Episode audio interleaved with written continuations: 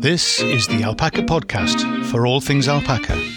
If you're an owner, a soon to be owner, a want to be owner, or are just alpaca mad or love the fleece, welcome to the Alpaca Tribe. I'm Steve Hetherington.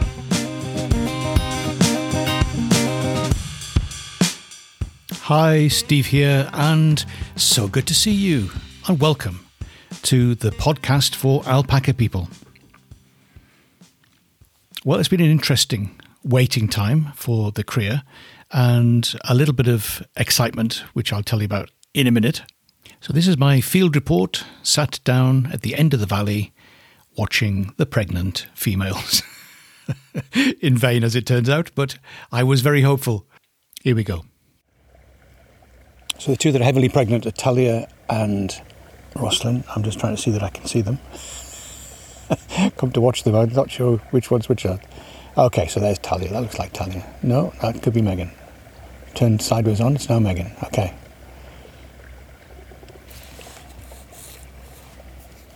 There's a bit of staring going on. What's that, what's that about? It's just from Rosalind now. Now she's having a roll.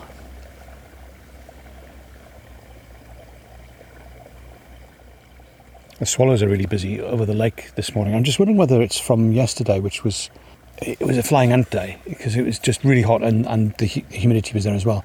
So we had all the flying ants, and it just makes for a lot because they end up and get, get, blown onto the lake and stuff. So they've been zipping over and, and dipping down and picking up the the flies. Either that or they're just gathering. But there's there's loads and loads of them, a lot more than normal. We'll come visiting. That's crashing sound of Lily in the trees, wiping herself, keep the flies away. One of the little ones got left behind. so Betsy wandered off with the others, and there was a bit of a panic where the little one, Lena, was trying to find where people had gone.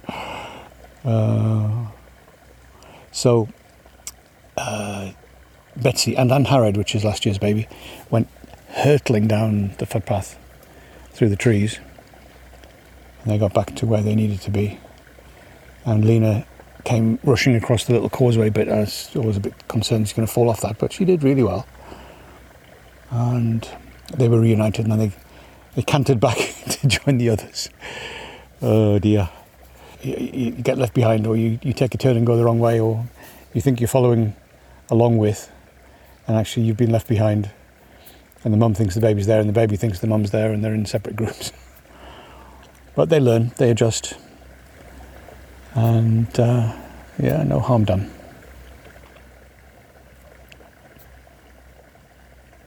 So the other day, uh, Saturday, we had an interesting adventure. I'd never really thought of Millie as being a bit of a stick in the mud, but she certainly was on Saturday. So we'd been waiting and watching and nothing, and so we, we kind of went up. Sue went up and fed the boys up on the hill, and then came down. And as she came down, she came along. There was a whole bunch of them. Some were in the car park. Some were in on the, the other far side of the of the lake on the bank. And we came down, and she came down along a bit further. And then noticed there was something black at the end of the you know the side of the finger, and uh, realised it was an alpaca stuck in the mud. So poor old Millie. There's a bit of a a dip and then the, kind of a rise in the silt. And on the rise, all this really luscious looking grass had grown. And I think she just thought she was going to walk out to, to have some of this grass. And as soon as she stepped off the, the hard part, she, she disappeared into probably almost two meters of, of silt and got herself well and truly stuck and just out of reach, just off the edge. So I, I got as near as I could. I went got some bits and pieces and we got a bit of wood and we got spade. We were trying to kind of release things, but she was just too far out. And, and, as I'm trying to do this thing, I'm just realizing I'm sinking further and further in, and was starting to get st- stuck myself. So I thought this is not a good plan, and uh, couldn't get hold of my usual helper, neighbour, with his equipment and his knowledge. So we ended up having to call the fire and rescue service, and they they came. They sent the tactical officer first, and he came. And there was a, also on the way was a, a, fire fire tender. So that came as well. And, and then there were others that arrived. So we had, we had then had to have the, the special water team come. And it was just slightly out of reach. We couldn't quite get it. She was okay. Started to get a bit more agitated the longer she was stuck and the more people that arrived. But we tried to keep her as calm as we as we could. We had to also have, have the vet out to give us some uh, sedative injection just to, to calm her down for, for when we did get to the point of being able to extricate her. So that was a bit interesting. Millie, Millie, Millie, what are we going to do with you? So she was kind of stuck and she wasn't sinking fast or too far. I Managed to get a pallet turned over and flat on the on the mud, so it it kind of would take you weight. It was a little bit, it was dipping in and, but uh, it was a bit of a challenge really. And this thing of obviously you've got to do something and trying different things and, and trying to avoid that rising panic that just kind of creeps up on you, that rising sense of uh, not knowing what to do, trying things and they're not working and they're not suitable. And have we got any rope and have we got any? And how on earth do you get out there to get the rope round her anyway? So it was a bit of a, an interesting process. Anyway, so once the fire brigade arrived, we were able to, to let them take the lead and they know what they're doing and they've got the right equipment, they've got the right experience. Uh, but they'd never done alpacas before. That was a first for them, which was nice. So then we went on, and uh, they eventually managed to get the the vehicle close enough. We were stuck on the finger, so he couldn't get a vehicle up close. We managed to get an inflatable. It's an inflatable marsh raft. So what happens is it's got a hard surface top and bottom, and it's got an inflatable bit in the middle. And they, they used a, a tank of something, um, compressed air or goodness knows what. I'm not sure what they filled it with really. Anyway, they used that to inflate the, the this uh, raft, and then they were able to put that onto the water next to Millie, and it gave a firm surface, which the vet had to use to go over there and check her and and then give her some, as much as she could tell, heart rate was okay and all the rest of it. And she's pretty pretty healthy as Millie and uh, so I gave her some sedative, and uh, that was just then waiting while that took effect. Yeah, I didn't feel too too free to take photographs and videos, so I've got some. I'll share those on the on the website, on the episode notes.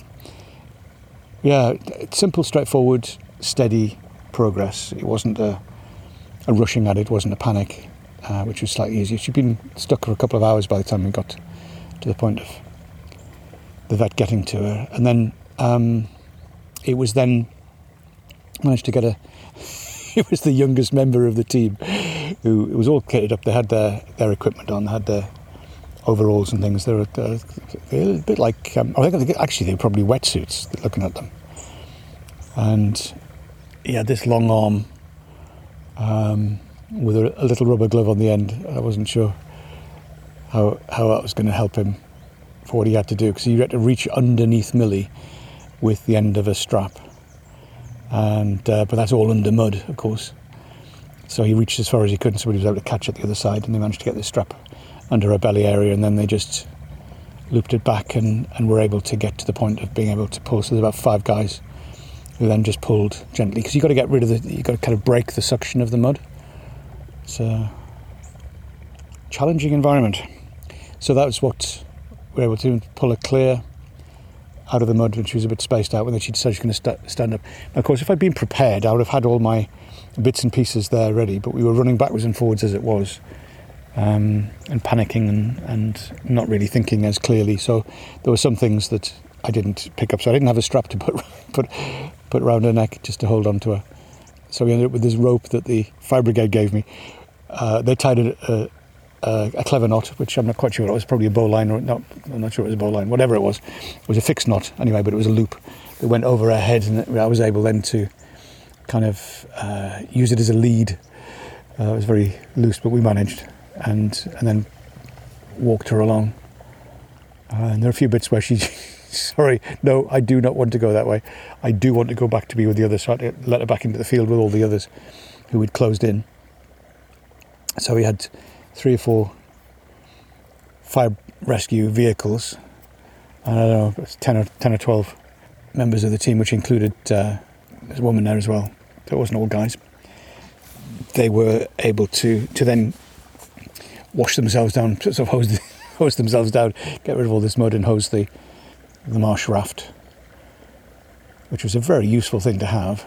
I'm not sure you'd want to keep one around. You don't need one all the time, but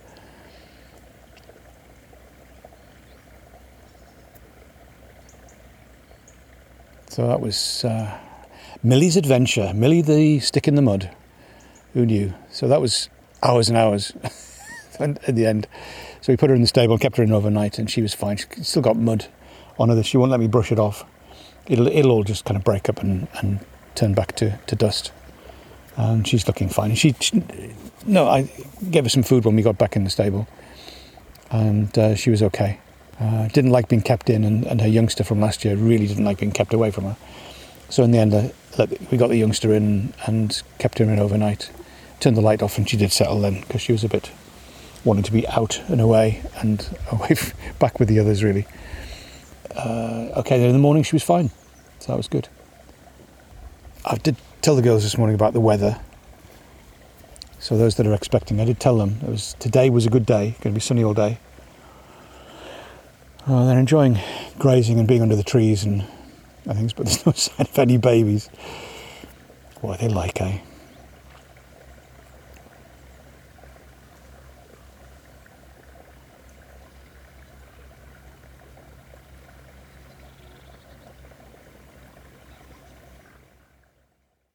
So you will be pleased to know that Millie is doing fine. She's being a little bit circumspect, keeping away from the lake, but yeah, no, she's she's doing fine.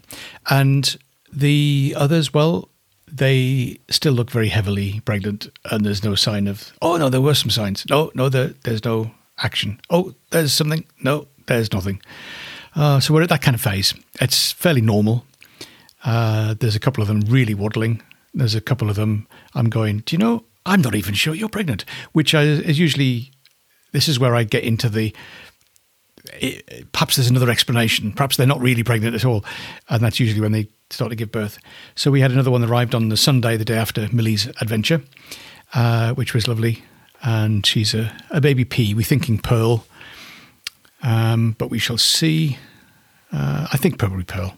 Yeah lovely, lovely colour fleece. Very, uh, it's a light fawn really overall, and then slightly darker on the neck and up the head. Howell's been really prolific. He's the the main one this year. Um, and there's this colour on the top of the head. It seems to be a little trademark of his. I don't remember it coming through quite as strongly before, but anyway, so we've got three that look very similar to each other, and you've got to kind of work out exactly who's who when they're running around. So the little ones are having great fun and playing. They're two little boys.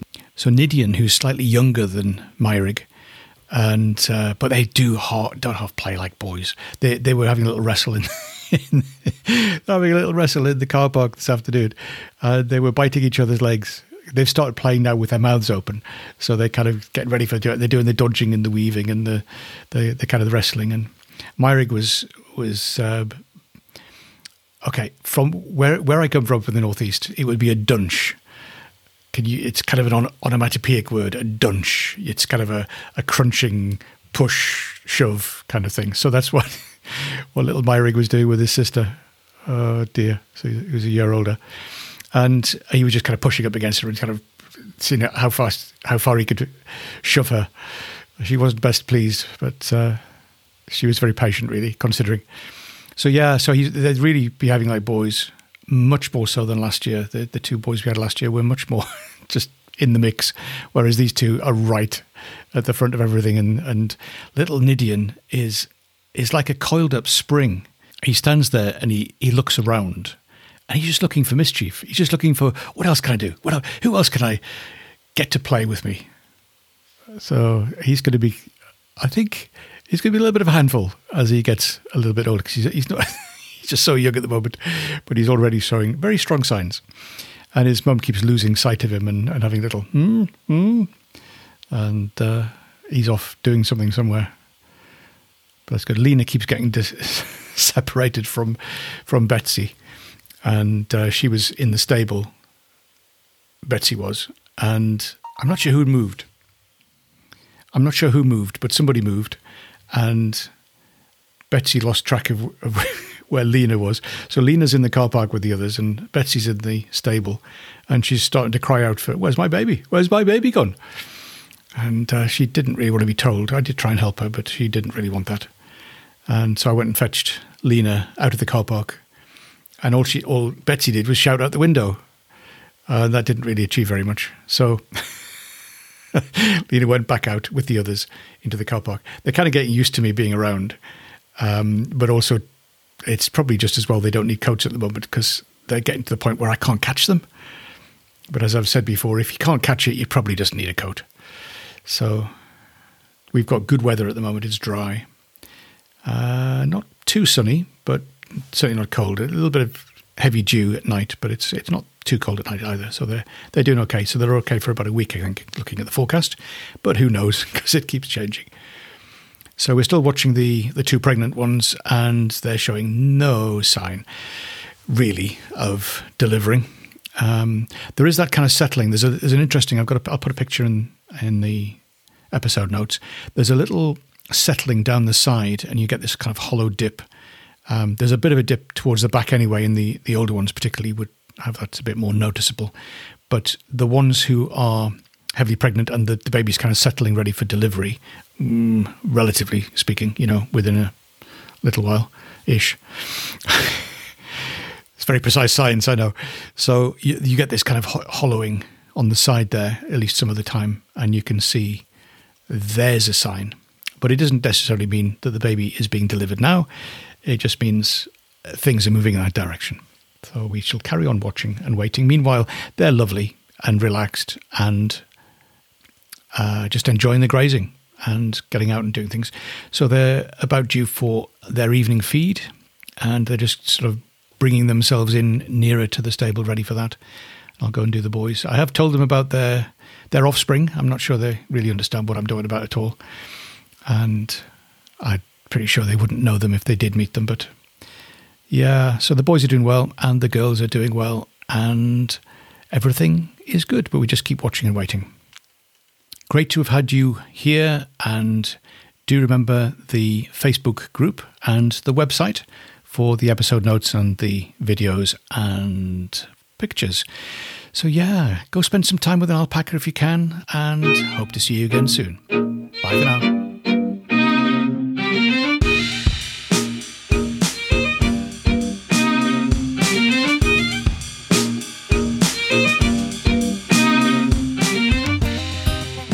This is the Alpaca Tribe, and I'm Steve Hetherington.